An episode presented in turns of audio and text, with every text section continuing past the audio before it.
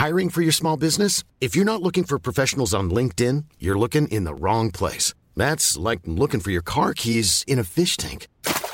LinkedIn helps you hire professionals you can't find anywhere else, even those who aren't actively searching for a new job but might be open to the perfect role. In a given month, over 70% of LinkedIn users don't even visit other leading job sites. So start looking in the right place. With LinkedIn, you can hire professionals like a professional. Post your free job on linkedin.com slash people today.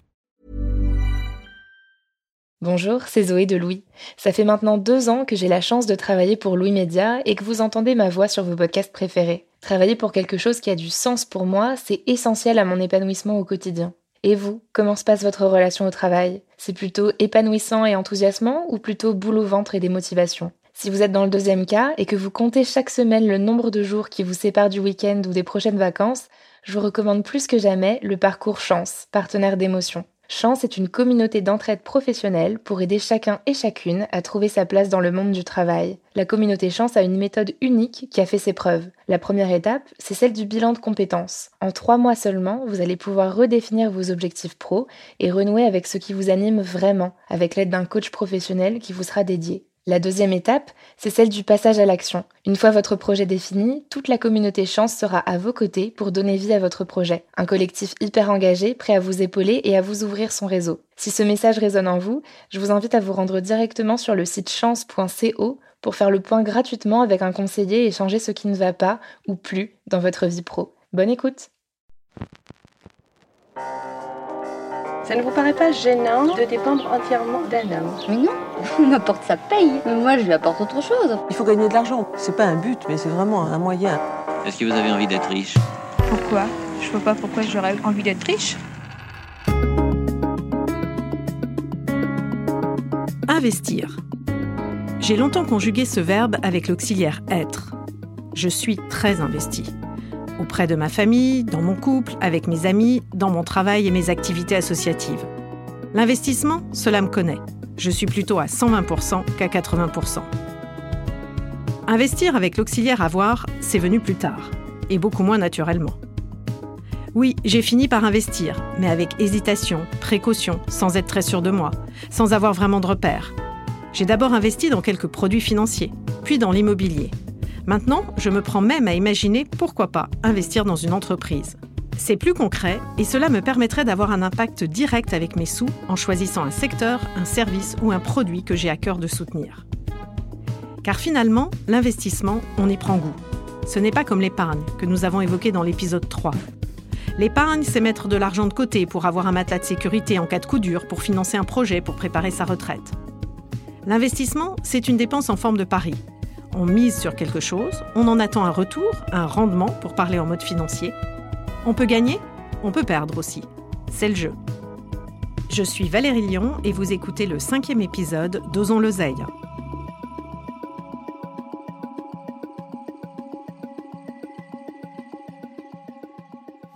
Mes investissements, donc je les ai faits dans les RH, dans le tourisme de luxe, dans la maroquinerie connectée dans le bâtiment, l'usure bâtiment, et puis dans l'audio 3D, les algorithmes de spatialisation 3D euh, audio.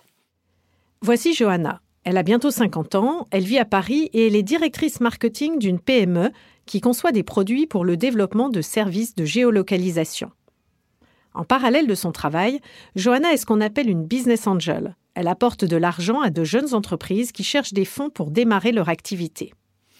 La particularité euh, de l'investissement en start-up, c'est qu'on a investi dans ce qu'on appelle des entreprises innovantes, qui ont donc un business model pas très stable, une euh, cible de clients pas encore très bien définie, un projet très innovant et souvent en rupture. On n'investit pas dans une boulangerie avec euh, un boulanger et un, on va dire un business model, enfin une façon de vendre les produits euh, connus, reconnus, installés et prévisibles. On investit dans un projet à risque dont on ne connaît pas le développement. Donc c'est ce mélange-là qui est assez euh, enthousiasmant. Et puis c'est un investissement euh, avec un objectif aussi d'une rentabilité financière potentiellement beaucoup plus élevée que celle d'investir dans un livret. Donc c'est une prise de risque maximale. Vous pouvez tout perdre ou bien euh, faire ce qu'on appelle des multiples par rapport à la somme que vous investissez au départ. Quand vous entendez Johanna, vous vous dites peut-être Waouh, c'est une femme d'affaires qui sait parfaitement ce qu'elle fait et connaît tout du milieu de la finance. Eh bien non. Et pourtant, elle vous impressionne. Pourquoi? Parce que pour beaucoup de femmes encore, investir, c'est risquer de perdre son argent les femmes, notamment vis-à-vis de l'argent, on a une culture du risque euh, qui est moins élevée euh, parce que aussi on a moins de patrimoine, euh, parce qu'on a été moins sensibilisé et parce qu'en plus elles gagnent effectivement moins d'argent. Eva Sadoun est cofondatrice et présidente de l'ITA, une plateforme d'investissement qui propose aux particuliers de soutenir les entreprises à impact social et environnemental. Elle a observé la différence d'approche entre les hommes et les femmes. Au-delà même du niveau de risque réel, elles sont beaucoup plus sensibles aux risques euh, des sujets économiques parce qu'elles sont moins présentes à la direction des entreprises, etc. Donc quand on dit investir dans une entreprise, c'est moins concret pour une femme que ça peut l'être pour un homme d'un point de vue euh, macroéconomique.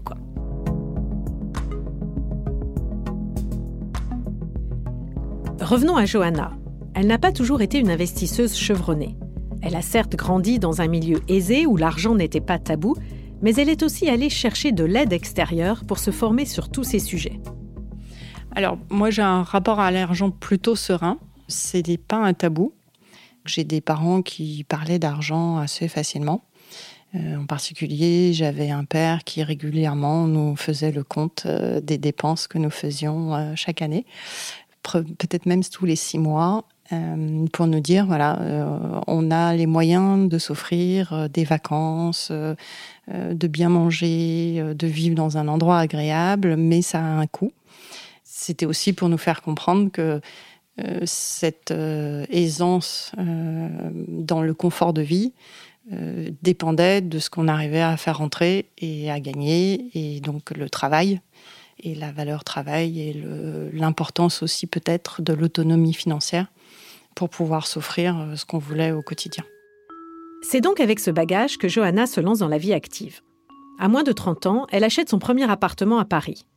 Puis elle met des sous de côté grâce à son salaire confortable perçu en tant que cadre dans les télécoms. Mais ce n'est pas suffisant pour se lancer dans l'investissement. Le déclic, c'est sa découverte de l'association Femmes Business Angel, un réseau féminin qui réunit des investisseuses, leur permet d'échanger et d'identifier ensemble des projets à financer. J'ai quitté SFR et j'ai travaillé dans un incubateur de start-up. Et j'ai beaucoup aimé ce secteur-là.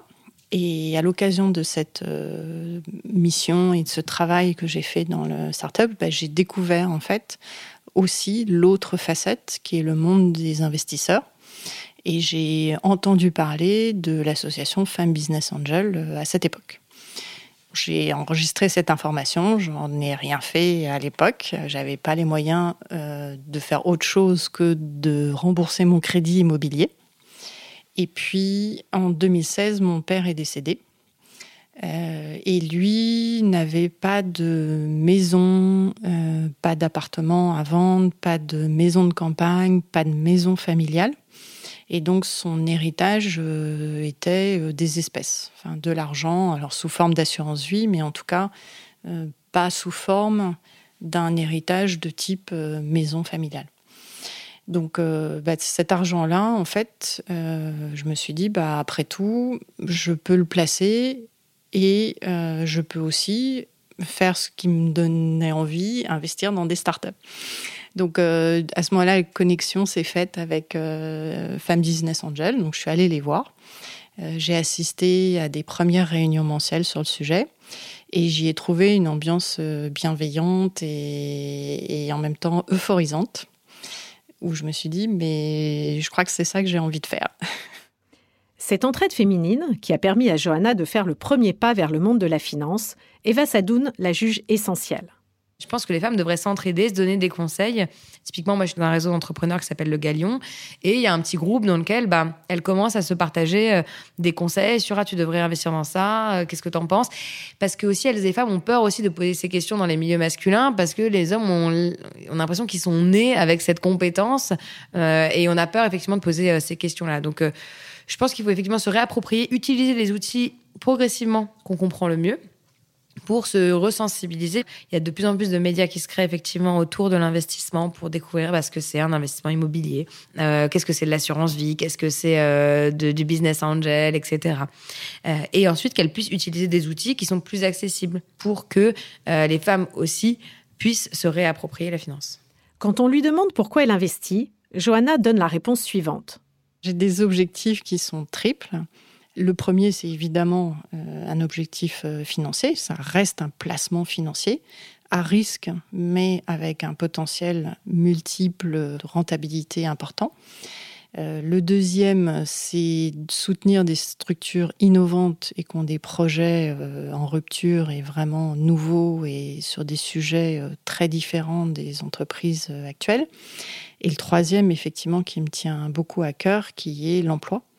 Et j'apprécie particulièrement euh, quand j'en rentre au capital d'une entreprise et que la structure a 5, 6 personnes, puis commence à recruter, développe son chiffre d'affaires, puis recrute de plus en plus et qu'on arrive à une structure euh, beaucoup plus importante quand moi, en tant que petit actionnaire, je sors du capital de cette entreprise.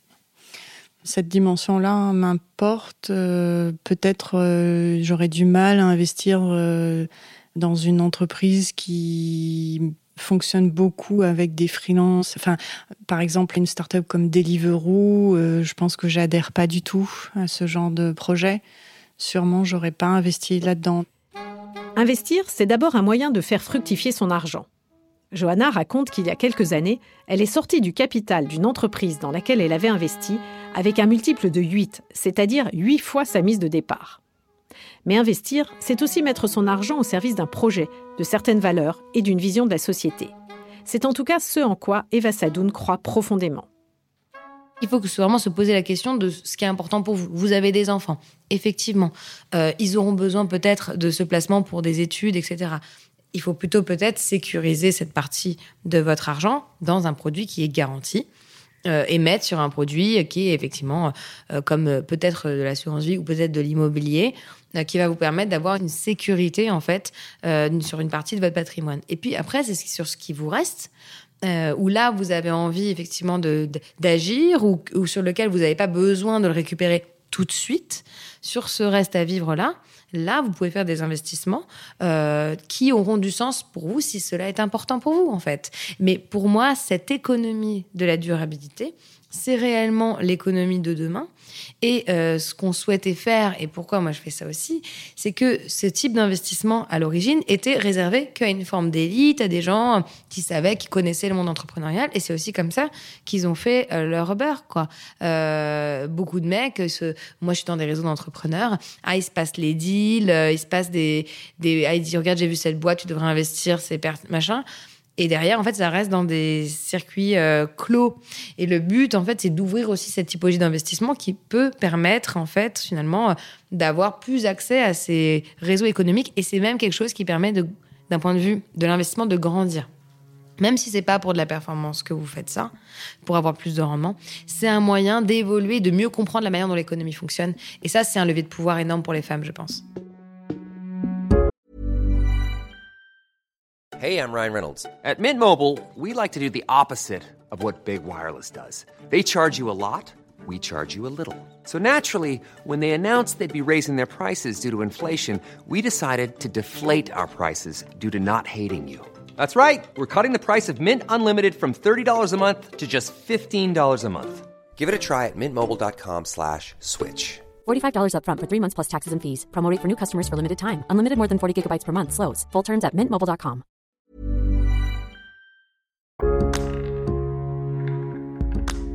Ce pouvoir, Corinne Jourdain-Gros l'a saisi lorsqu'elle a repris la manufacture de grès et poterie de Digoin dans le sud de la Bourgogne. Après avoir passé l'essentiel de sa carrière en tant que salariée chez Publicis, elle quitte son job, reprend des études à l'Institut français de la mode et entame une reconversion professionnelle. Intéressée par l'art de vivre et la création française, elle se verrait bien responsable de collection pour une marque. Elle consacre son mémoire de fin d'études à l'origine des manufactures tricolores mais elle était loin de s'imaginer à la tête d'une entreprise de céramique. Je ne savais pas que j'allais reprendre une entreprise de céramique. J'étais à une année-lumière de ça. En fait, c'est une amie euh, que j'ai connue au lycée à Lyon qui m'a euh, fait part euh, d'une personne qui souhaitait céder son entreprise. Donc, j'ai pris rendez-vous, je suis arrivée ici et là, ça a été un peu la révélation. et quand je suis arrivée sur le site pour visiter la première fois, j'ai eu un coup de cœur. C'est quelque chose qui m'a qui m'a transportée en fait. Ça a été vraiment, ça a été une passion dès le départ. Malgré ce coup de cœur, Corinne se heurte à des difficultés. Elle vient du monde du conseil, pas du tout de l'industrie. Elle ne connaît pas grand-chose à la céramique, et pour couronner le tout, elle est une femme. C'est vrai que peut-être qu'en tant que femme, il faut qu'on démontre euh, d'autant plus notre envie de faire et notre volonté de faire. Il faut, je pense, plus se battre qu'un homme. Ça, c'est évident. Donc je pense qu'en effet, au départ, j'ai senti malgré tout qu'on me faisait pas confiance. Je pense qu'au départ, on m'a prise quand même un peu pour une illuminée, quelqu'un qui était euh, sur sa planète et qui voulait embarquer tout le monde. J'ai pas lâché parce que je pense que ça fait partie de mes valeurs et de toute manière, j'avais pas enfin j'ai pas à avoir honte de de pas être du enfin à l'époque de ne pas être du métier d'être une femme je pense qu'une femme a tout à fait sa place euh, comme chef d'entreprise mais je pense que, euh, voilà, en, tant que femme, on a, à mon avis, plus de choses à démontrer. En plus de subir ce biais sexiste, Corinne fait face à un véritable challenge économique. Elle va investir toutes ses économies et même s'endetter pour reprendre une entreprise qui connaît de grandes difficultés financières. Pendant deux ans, je me suis battue pour euh, à la fois lever des fonds. Euh, je me suis rendu compte que l'entreprise était quand même euh, justement dans une, une, santé financière qui était quand même très très particulière, voire très mauvaise. Et voilà. Et donc, au bout de deux ans, en fait, l'entreprise a, a, été placée en liquidation. Et donc, j'ai fait une offre de reprise auprès du tribunal de commerce. Donc euh, moi au départ, euh, bah, c'était euh, des économies que j'avais. c'est la prime que j'ai touchée quand j'ai quitté Publicis. Voilà, donc je m'étais constitué un petit pactole, bon, qui, qui, reste très modeste, hein, mais au départ j'ai investi 50 000 euros plus euh, bah, mes associés hein, qui, ont, qui ont apporté également de l'argent pour constituer cette société. Donc au départ, on était sur un capital de social de 275 000 euros. Euh, et à ça, en fait, on a eu un concours bancaire euh, à peu près de 200 000 euros pour justement la rénovation de l'outil industriel. Et donc, bah, depuis, l'entreprise voilà, a, a, régénéré des prêts parce qu'on a réinvesti dans des fours pour accompagner la croissance de l'entreprise, en fait. Hein.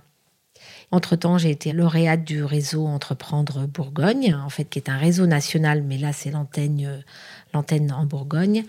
Euh, et donc, j'ai été lauréate pour euh, justement pouvoir continuer à investir à titre personnel au capital et pour pouvoir remonter au niveau de mes parts sociales, en fait, dans la société.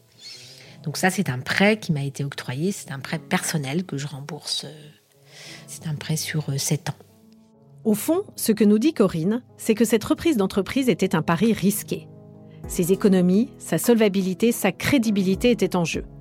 Mais pour elle, le jeu en valait largement la chandelle, parce que derrière un tel investissement, il n'y avait pas seulement la perspective d'un résultat financier, il y avait aussi et surtout l'accomplissement d'un rêve et la défense de certaines valeurs ça m'a apporté euh, la liberté. La liberté d'agir, de penser. Alors, certes, hein, euh, tout n'est pas rose, mais malgré tout, c'est une forme de liberté et c'est de, c'est une aventure humaine en fait depuis le départ. Et cette aventure, ben, j'ai envie qu'elle soit, euh, voilà, qu'elle, aille au-delà de notre savoir-faire. C'est un échange quand on accueille des groupes et que je vois les gens qui repartent avec des étoiles plein les yeux. c'est une belle reconnaissance. Et ça va au-delà de l'aspect financier, en fait. Depuis quasiment le départ, on fait du tourisme industriel. J'ai envie de faire une résidence d'artiste. J'ai envie de faire un bistrot à terme. Enfin voilà, ça sera un projet de vie euh, parce que pour moi, ça sera vraiment l'accomplissement de tous mes souhaits, de tous mes désirs et de tous mes rêves. Je pense que c'est l'école de la vie en fait. Je pense que dans la vie, il faut prendre des risques.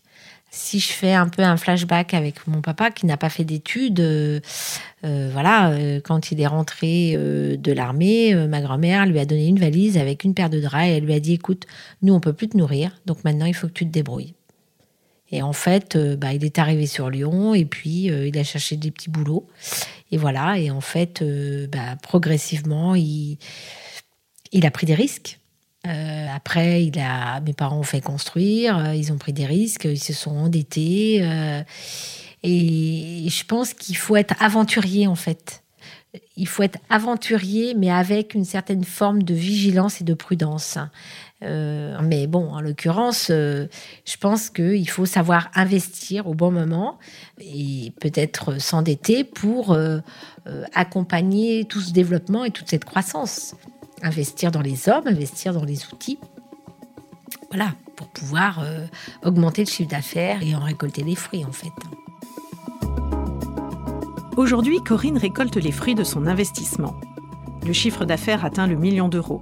La société est à l'équilibre et vise la rentabilité d'ici un an.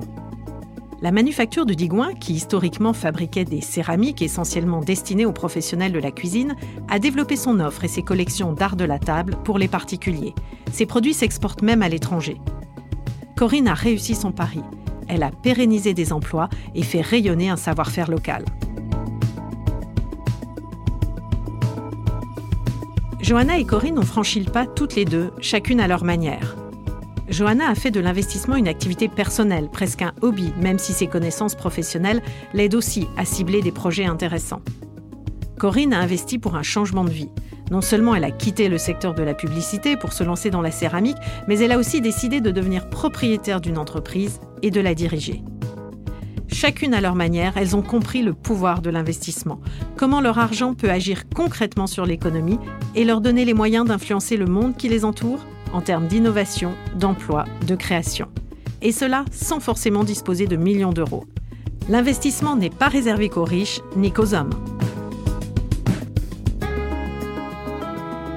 Je suis Valérie Lyon, journaliste chez Bayard Presse, et vous venez d'écouter le cinquième épisode d'Osons l'oseille, un podcast de Vive, la newsletter qui chaque semaine explore la relation des femmes à l'argent et à l'économie. Osons l'oseille est produit par Louis Créative, l'agence de contenu audio de Louis Média. Camille Maestracci a participé à l'écriture et à la production de cet épisode.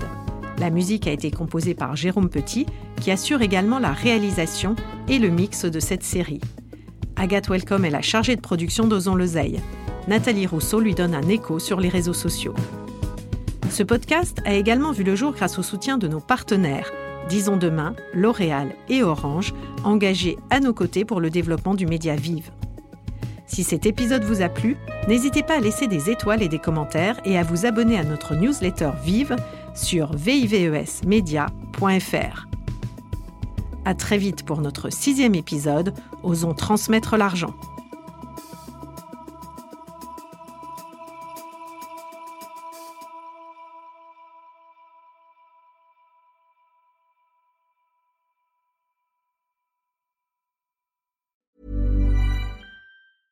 Je présente mon billet, elle prend mon téléphone, elle agrandit, je vois qu'elle zoome, elle me dit mais c'est un faux billet madame.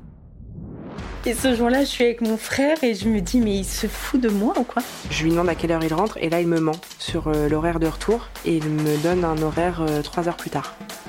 Sur les coups de midi, je sais pas pourquoi, je vérifie mon application bancaire et je me rends compte que j'ai été débité de 400 euros sur mon compte bancaire. Je vois le, policier regarder euh, son écran, on voit qu'il y a un pavé, quoi. Et euh, là, il me regarde et il me dit, monsieur, je peux pas vous dire ce qu'il y a sur mon écran. Par contre, regardez-moi bien droit les yeux, fuyez. Je fais une marche arrière. Et à ce moment-là, une jeune fille arrive en courant. On lui hurle par la fenêtre que nous sommes toutes ces meufs. Donc je lui dis à toi, ramène ton cul ici tout de suite parce que ça va partir en cacahuète. Lover, voleur, une série de quatre épisodes tournée par Lisanne Larbani après son enquête dans Libération à propos de Lesty, le caméléon de Tinder, et à écouter à partir du 22 avril dans Passage, notre podcast d'histoire vraie. À très vite.